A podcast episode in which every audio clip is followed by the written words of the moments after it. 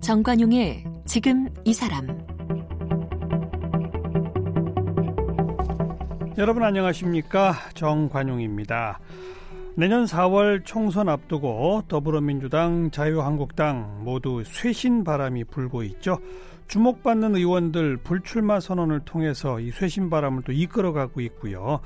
어, 어, 지난주에는 더불어민주당 이철희 의원 우리가 함께 초대해서 이야기를 들어봤고 오늘은 자유한국당의 삼선 김세연 의원 자유한국당은 이제 수명을 다했다. 당은 공식적으로 해체하자. 이런 과감한 제언까지 한 김세연 의원을 함께 만나봅니다.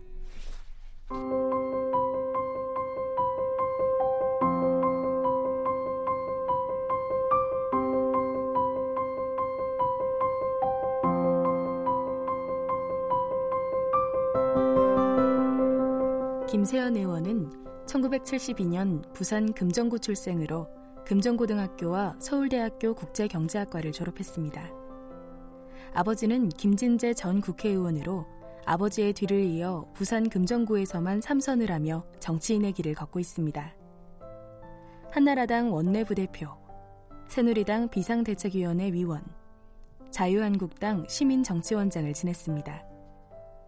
2013년 법률 소비자 연맹 대한민국 헌전대상을 받았고 2013년과 2014년, 2017년과 2018년에 백봉 신사상을 받았습니다. 자유한국당 김세연 의원 나오셨습니다. 어서 오십시오. 네, 안녕하십니까. 네. 김세연입니다. 이제 한 보름 됐나요? 네, 그렇습니다. 불출마 선언하신 지. 네. 네. 반응이 어때요? 어, 일단 저희 지역에서는 뭐 아쉬움, 서운함, 음. 또, 어, 원망 이런 부분도 좀 많이 음. 말씀들을 들었습니다만, 어, 그래도 용기 있게 이야기 잘했다 하는 격려의 말씀들을 예상보다는 좀 더 지역에서도 많이 음. 말씀 주시는 경우들이 있었고, 네. 어, 제일 크게 느끼는 변화는 길 가다가 음. 전혀 모르는 분들이 갑자기 반갑게 인사를 하시는 어. 경험들을 어, 종종 하고 있습니다. 지역에서요, 아니면 서울에서요? 서울에서도 요즘엔 그런 일들이 가끔 있습니다. 네. 어. 그러니까 반갑게 인사하면서 잘했다고 그래요? 잘한다고 해요? 어, 응원한다는 말씀이 응원한다. 제일 빈도가 높았고요. 음. 어, 시원하게 그 누군가 해야 될 이야기를 음. 잘해줬다 그렇게 음. 이야기 들었습니다. 네. 이게 참 그 어찌 보면 아이러니인 게 앞으로 저 열심히 출마해서 잘해보겠습니다. 이랬을 때 누가 와서 응원해줘야 되는데 저 이제 안 하겠습니다. 이러니까 와서 응원해주는 거 아니에요? 이게 참뭐 웃어야 돼요, 울어야 돼요, 이거. 뭐, 뭐, 제가 그동안 정치를, 어, 하는 것보다 안 하는 게 더, 예, 어, 예, 도움이 된다고 생각을 하셔서 그런지 모르겠습니다. 아이고. 어, 근데 길 가다 그런 반응 말씀해 주셨지만, 당내에서 는 어때요, 반응이? 당내선 표정들이 많이 안 좋으시죠. 동료 의원들이 정말 그렇게 막 편하게 표정이 안 좋아요? 예, 뭐 상당히 웃고 있다가 저를 보더니 갑자기 경색되는 경우도 봤고요. 정말요? 예. 오. 그리고 뭐 예, 여러 가지 이제 불편한 기색을 어. 뭐 숨기지 않고 드러내시는 경우들도 접했습니다. 근데 각오를 하고 한 일이라서 어. 뭐 그분들한테 제가 서운하거나 그렇지는 않습니다. 뭐 몇몇 선배 의원, 뭐 동료 의원들은 대놓고 비판도 했죠. 뭐 그런 경우도 있었습니다. 네. 음? 먹던 우물에 침을 뱉느냐, 뭐 이런 얘기도 있었고. 예. 그죠? 예. 그 느낌이 어땠습니까? 어, 입장을 바꿔놓고 보면, 어, 뭐 충분히 그런 반응을 하는 것도 자연스러운, 어, 현상이라고 생각을 하고요. 다만, 제가 당내에 좀 소위 이빠른 이야기를 할 수 있는 여건이 안 되었던 상태에서 음. 그동안 이야기를 해야 했을 때 하지 못했던 것에 대한 자기 반성에서 또 과거 18대 국회 때 민분 20일 활동을 할 때 10명 넘는 선배들과 함께 정말 살아있는 권력에 대해서도 어 등골이 서늘한데도 예. 가감없이 쓴소리 할 때는 했던 그 기억을 살려서 예, 예. 저 혼자 그때 선배들 10명 이상의 몫을 한다고 생각하고 좀 음. 어, 강도 높게 말씀을 드린 점이 많은 분들의 마음을 불편하게 했을 수는 있지만 결과적으로 그게 당이나 나라에 도움된다고 생각합니다. 네, 네. 그 방금 18대 국회 때 민본 20일 뭐 그 이전 거슬러 가면 뭐, 그, 뭐 남경필, 원희룡, 정병국, 뭐 남원정 뭐 이런 사람들이 있었고 네. 또 또, 원 소장파, 개혁파 이렇게 불리어지던 의원들이 지금의 자유한국당 전신 쪽에도 쭉 명맥을 유지하며 있었던 걸로 기억이 나는데 네. 언제부턴가 없는 것 같아요. 19대 국회 때는 좀 정책 적 컬러가 강했지만 경제민주화 실천 모임에서도 제가 아 경실모 간사와 대표를 했습니다만 예, 예. 그때 남경필 지사님이 지방선거 나가시면서 이제 어, 대표 역할을 맡아서 했습니다만 사실 그때 조금 정무적인 활동을 더 했었어야 음. 하나 하는 아쉬움이 돌아보면 좀 있습니다만 음, 음. 그래도 어, 소장 개혁 색채를 뚜렷이 했던 의원 모임들이 19대까지는 명맥을 이어왔습니다만 네. 20대 국회 와서는 없죠. 예, 그런 활동이 없었다고 볼 수 있습니다. 왜, 왜 그렇게 됐을까요? 20대 공천 과정에서 음. 다양성을 너무 음. 훼손시켰던 결과라고 보고요. 간단히 말하면 민본 20일이나 경실모 경제민주화 실천 모임 같은 걸 같이 합시다라고 할 만한 의원들이 없었어요. 어, 공천 과정에서 이제 19대 총선 때 친박 의원들로 음. 대거 포진이 되었습니다. 음. 그 중에서도 남아 있었던 소장파라고 할 수 있었던 의원들이 20대 공천에 대거 탈락을 하게 됩니다. 아. 그렇게 되면서 20대 국회 들어와서는 어, 그런 목소리보다는 대체로 좀 주류의 목소리를 음. 같이 더 보강해주는 예, 예. 그런 어, 상태였습니다. 음, 그럼 사실 지금 소개한 18대 민본 20일, 19대 경실모 이런 활동을 쭉 해왔던 김세열 의원 입장에서는 지난 3, 4년이 참 힘들었겠네요.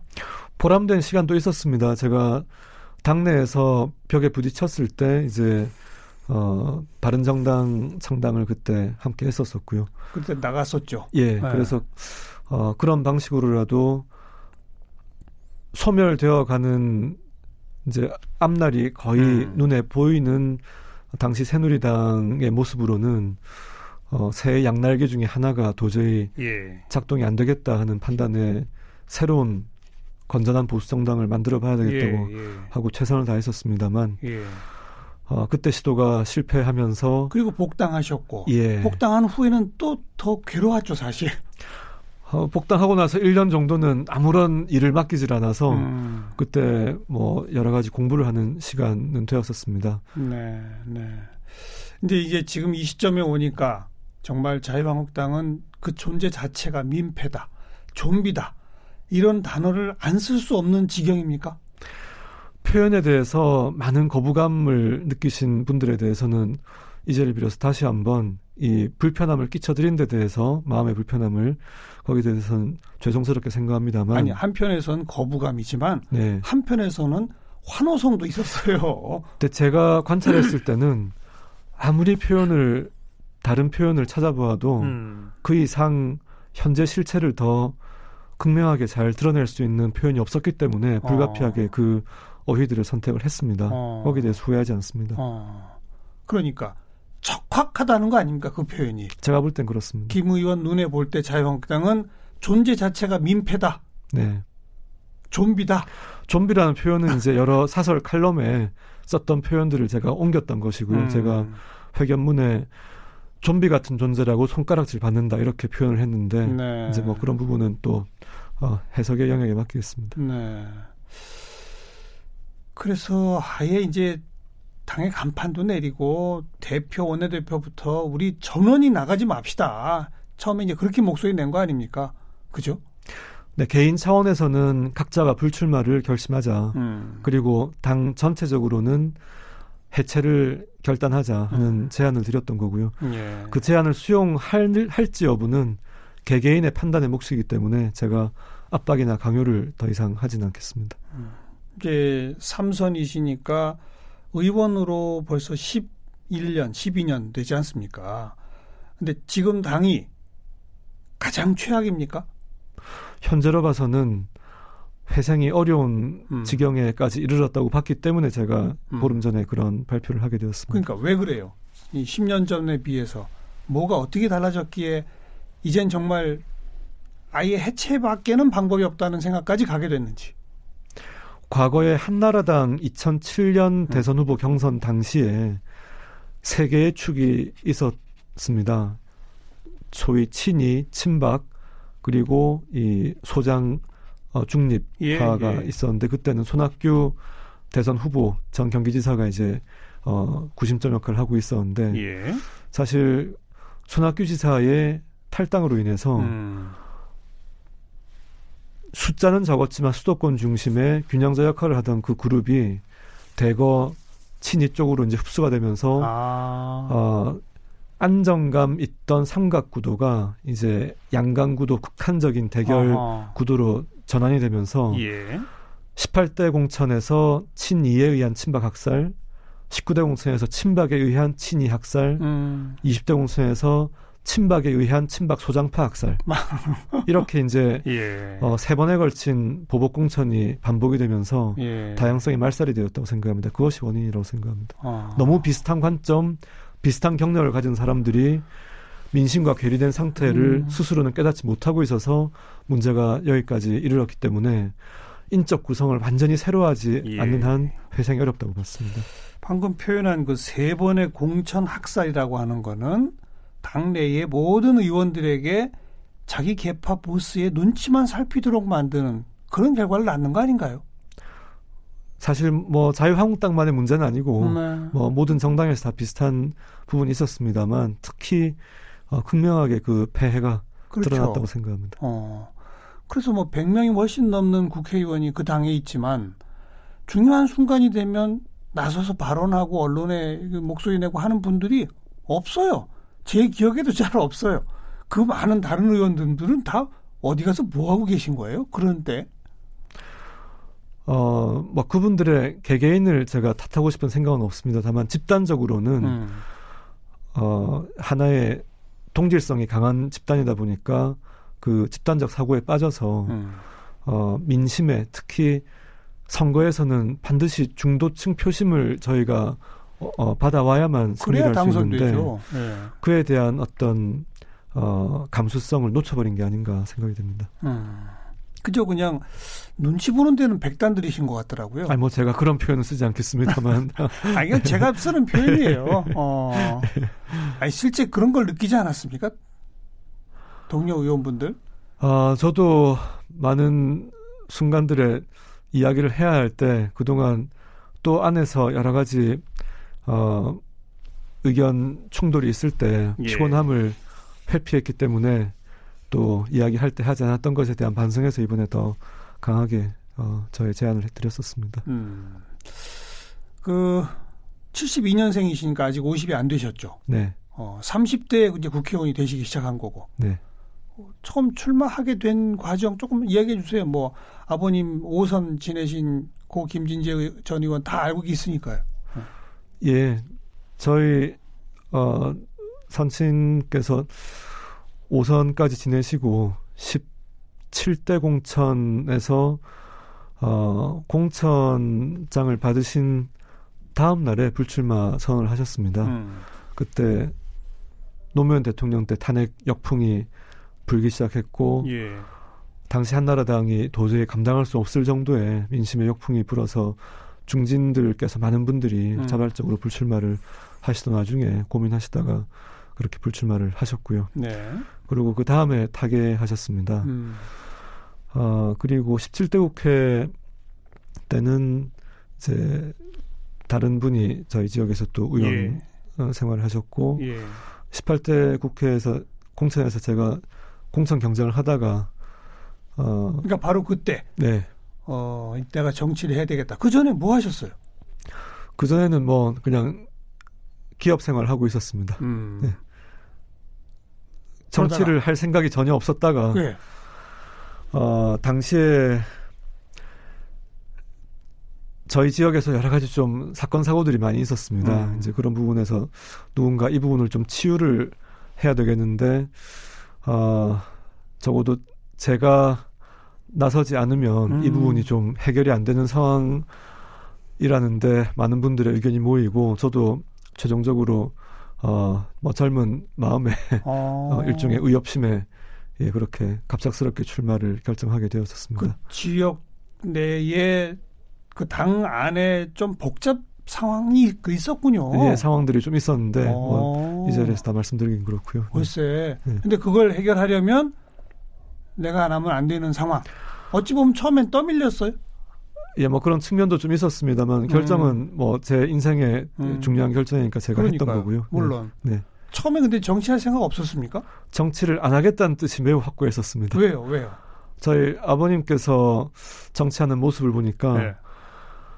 아, 일단 제가 아들 된 입장에서 아버지 얼굴을 뵐 시간이 거의 없었고 아. 그래서 아 이게 어 그런 점에 상상 좀 저 뭐 불만이랄까 음. 좀 어, 부족함을 늘 느끼고 있었고 해서 뭐 저도 이제 결혼을 어 하고 아이들한테 예. 어뭐 상황으로 보자면은 저희 선친께서 하셨던 지역에 나오면은 쉽게 뭐 될 수도 있는 그런 가능성이 있었지만 아마 굳이 이런 복잡한 음. 판에 제가 뭐 들어와서 음. 예 일을 할 생각은 없었었습니다. 없었는데 네. 아무튼 그 복잡한 사정 때문에 처음엔 떠밀려서 뭐 시작은 그렇게 됐지만은 뭐 음. 뭐 결정한 다음에는 최선을 다했다고 그러니까 생각합니다. 그 이제 그래 그 정치를 해보자라고 그때 그 초심, 네. 뭘 하고자 하는 것이었어요? 뭐 대단한 건 아니었고요. 음. 적어도 어 사익을 우선하는 음. 사람이 국회에 있는 것보다는 그래도 제가 그 점에서는 결심을 지킬 자신이 있었기 때문에 어. 어, 사익보다는 공익을 항상 우선해야 되겠다는 뭐 최소한의 그 정도 생각으로 들어오게 되었습니다. 나는 사익보다는 공익을 우선할 자신이 있다. 네. 어떻게 그런 자신이 생기셨어요? 뭐 공직에, 어찌 보면 네. 어찌 보면 대표적인 금수저 출신 의원이신데 뭐 금수저도 아니죠 다이아몬드 수저 출신 의원이신데 그렇지 않습니까? 공직에 출마 하거나 공직에 뭐서 일을 할 음. 사람은 당연히 그 생각을 가져야 된다고 생각해서 어. 별로 이게 예 별로 상충되는 거라고 생각하지 않습니다. 어. 그러니까 보통 이제 우리 일반 국민들은 가진 게 많고 기득권에 계신 분들은 아무래도 자기가 가진 기득권을 지키기 위해서 노력하기 마련 아니냐. 그러다 보면 공익을 우선하는데 등한히 하게 된 경우들이 생기지 않느냐. 이렇게들 보는 인식이 많아서 제가 여쭙는 거예요. 어, 그렇게 생각하는 사람들이 공직에 많으면 어. 나라가 상당히 그 공동체가 불행해진다고 생각합니다. 그렇죠. 네. 네. 근데 아무튼 김세현 의원은 첫 출발부터 이건 뭐 기본 상식이다. 예, 그 점은 제가 한순간도 예, 흐트러짐이 없었다고 자부합니다. 네. 이제 그 얘기로 시작을 해서 사실 자유한국당에 대해서 우리 국민들 사이에 자유한국당을 지지하는 분도 있지만 지지하지 않는 분들이 가장 좀그 지적하는 몇 가지 대목이 있지 않습니까? 그 중에 첫 번째가 지금 제가 얘기한 자유한국당은 뭐 아주 쉬운 말로 재벌 편만 드는 당, 뭐 기득권 저 편만 드는 당, 뭐 이런 이미지가 있잖아요. 그죠? 왜 그게 극복이 안 된다고 보세요? 우리나라 정치 발전 과정에서 음. 보수 정당이 차지해왔던 그 입지가 어, 독특하게 국가주의적인 개발 시대를 음. 살아오면서 어, 비대칭 성장 전략을 즉 소수 기업에 막대한 자원을 예. 집중해줘서 이 압축 성장을 시도했던 이런 부분 때문에 이제 경제 성장과 어, 국가주의라는 것이 결합되면서 음. 다소 왜곡된 기업관, 시장관을 어, 당에서 가져왔기 때문에 네. 지금에 와서는 자유시장 경제의 가장 근본이 되는 공정한 경쟁, 그렇죠. 어. 기울어지지 않은 어. 평평한 운동장에서의 대기업이건 스타트업이건 같은 선수 입장에서 뛰어야 되는 이런 부분에 대한 어, 부분이 다소 좀 간과되거나 어, 소홀히 다루어져 왔다. 있다고 생각을 합니다. 그런데 그게 극복 가능할까요? 어, 저는 2012년 총선 대선을 거치면서 음. 적어도 경제 민주화를 어, 대표 공약으로 내걸었던 정당이기 때문에 물론 이름이 좀 바뀌었지만 그리고 그 다음에 경제민주화의 핵심 공약이 대선 공약 채택 과정에서 어, 누락이 되고 또 집행 과정에서 또 어, 걸러지고 하면서 좀 많은 후퇴가 있었지만 예, 예. 처음과 비교할 때는 상당 부분 지금 어, 행위 규제 면에서는 진전을 시켜놨다고 생각하고요. 중요한 지적하셨어요. 2012년 대선 박근혜 대통령을 만들던 당시에 경제 민주화를 내세운 그 당의 모습 정말 중도층을 흡수해서 정권을 쥘 정도로 변화를 스스로 선도하지 않았습니까? 근데 그 집권 후 5년 그다음 지금까지 오기까지 정반대 길로 달려온 거 아닌가요? 자, 이 지금 현재 자유한국당은 동의합니다. 그죠? 네. 그리고 그 처음 2012년 경제 민주화를 선점했을 때를 이끌어왔던 주도 세력도 없는 거 아닌가요? 사실 20대 공천에서 그 활동을 열심히 하시던 분들이 거의 다 그죠? 예, 배제가 되었고 오히려 어 당시에 경제민주화 공약을 선도하셨던 김종인 대표님은 민주당에서 반대방으로 예, 가셔버렸고 총선을 어. 이끄셨고 합니다. 예. 또그 뭐 중부담 중복지 외쳤던 유승민 의원 지금 딴 당에 가 있고 그죠? 그러니까 주도 세력도 사라졌죠. 또 경제민주화는 완전 정반대를 외치던 분들만 당의 주류가 지금 돼 있는 그 모습이잖아요. 네. 그래서 이런 부분을 예. 자각을 하고 음. 스스로 외환을 다시 확장할 수 있는 어, 자기 쇄신의 가능성이 있기를 늘 바라면서 네. 노력을 했는데 네.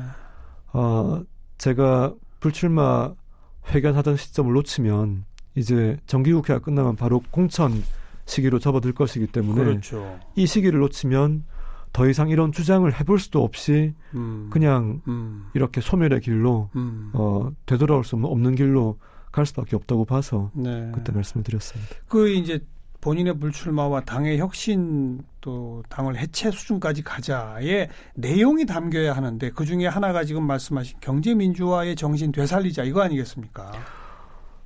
어, 사실 2012년 당시의 시점과 음. 2019년의 시점에서는 그 진단에서 이제 현상이 좀 달라진 부분이 네, 있습니다. 네.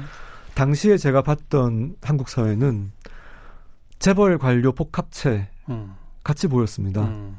즉 재벌의 규제 권한과 어, 아, 저 관료의 규제 권한과 재벌의 막강한 이, 이 경제적 어, 힘이 결합이 예, 되어서 예. 재벌의 이해에 반대되는 어떠한 개혁도 봉, 봉쇄당하는 어. 이런 상태였기 때문에 어, 이 고리를 끊어야 되겠다. 그리고 중소기업이나 스타트업들이 좀 자유롭게 숨 쉴 수 있는 공간을 예, 예. 만들어줘야 되겠다고 생각했기 때문에 전력 매진을 했던 거고요. 그렇죠. 지금의 재벌들은 7년 전과 비해서는 음. 좀 다른 입장이 있는 것 같습니다. 음. 즉 어, 산업 구조가 워낙 그 사이에 격변을 했고 또 경제민주화의 어, 상당수 조치들이 물론 제일 큰 조치들은 그때 빠졌습니다만 상당수의 작은 조치들이 동시다발적으로 이루어지면서 네, 네. 예전보다는 다소간의 어, 경제 생태계가 좀 정상에 음. 비교적 가깝게 음. 오고 있다 음. 이렇게는 보여집니다. 그래서 네. 지금의 문제는 오히려 어, 문제의 가장 큰 어, 지점들이 역시 관료의 문제와 강성 노조의 문제와 음. 또이 문제 해결 능력을 거의 상실한 정치권 이렇게 좀 재편되고 있는 구조가 아닌지 그렇게 생각이 됩니다. 그 변화된 현실에 맞는 경제민주화 정신을 살리는 그런 노선, 정책 이런 것들이 이제 나와야 되는 거죠. 예, 아직도 부족한 부분이 있기 때문에 음. 어, 더 수준을 높이도록 노력, 그렇죠. 고도화하는 맞죠. 노력이 필요하다고 생각합니다. 그리고 이제 또 한 가지 일반 국민들 사이에 자유한국당에 대해서 좀 아, 왠지 올드해 뭐 이런 느낌을 주는 게 하나는 아까 말한 기득권층 뭐 편이냐 재벌 편이냐 뭐 이 인식이라면 또 하나는 너무 냉전 시대 아니야?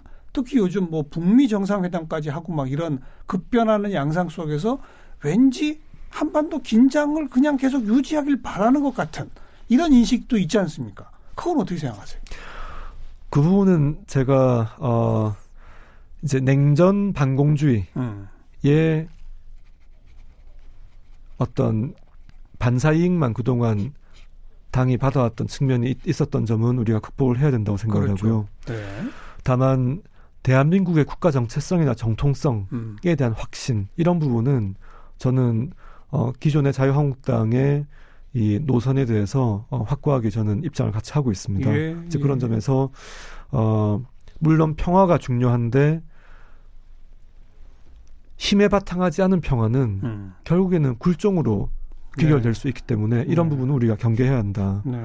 이제 그래서 자칫 기존의 번영의 안전판 역할이 되어왔던 물론 우리가 미국에 대한 안보 의존도를 지속적으로 줄이는 노력을 했어야 되는데 예. 그 부분을 게을리했던 거는 반성을 해야 되고요. 음. 그래서 자주 국방 능력을 키우는 노력을 해야 되는데 한미 동맹을 이렇게 흔들거나 해체하는 방향으로 가는 거는 국익에 저는 결정적으로 예. 반한다는 예. 입장에서 예. 또 북한이 어 그동안 움직이지 않다가 중국이 동참한 유엔 안보리 제재가 작동하고 나서 한 2년 정도 흐르고 나서 이제 행동의 변화를 보여, 그렇죠. 보여왔거든요. 그래서 그런 점을 고려할 때 북한과 우리가 궁극적으로는 어, 냉전 시대에도 동서독 교류가 계속되고 어, 이런 통일을 지향하는 노력이 있었던 노력은 또 인도주의적인 지원은 계속해야 되겠지만 음. 일방적으로 북한의 구애를 하는 방식은 저는 바람직하지 않다고 네, 생각합니다. 네, 네. 네. 그래도 아무튼 지금 이런 논쟁들이 네. 당 안에서 이렇게 벌어져야 되잖아요. 그래서 한반도 정책 또 경제민주화 정책에 대한 좀 이런저런 좀 생산적 있는 토론도 생, 생기고 해야 되는데 생길까요? 그 부분은 좀 부족한 면이 있습니다. 네. 앞으로라도 좀 생길까요? 문제 제기를 하셨으니. 아, 뭐 외교안보 노선에 대해서는 어 일단은 큰 입장 차가 없기 때문에 음. 논쟁이 발생하지 않는 것도 같고요. 다만 보다 현실적인 해법을 찾는 과정에서는 논쟁이 더 치열하게 있어야 된다고 생각을 합니다. 네, 네. 임기까지는 최선을 다해 현역 의원 일을 하시겠다 했는데, 네. 그 다음부터는 뭐 하실 거예요, 그럼? 그 다음부터는 아직은 생각을 못 해봤습니다. 겨를도 없었고 또 그 생각을 하면 음. 현재 하고 있는 일에 집중도가 떨어지기 때문에 생각하지 않기로 일단 마음먹었습니다. 아예 생각 자체가 없다. 예, 생각이 조금 생기려고 할때 예. 일단 나중에 생각하자고 미뤘습니다. 알겠습니다. 어떤 변화들을 어, 함께 만들어가게 될 수 있을지 저희도 관심 갖고 지켜보도록 할게요. 자유한국당 김세현 의원이었습니다. 고맙습니다. 네, 감사합니다.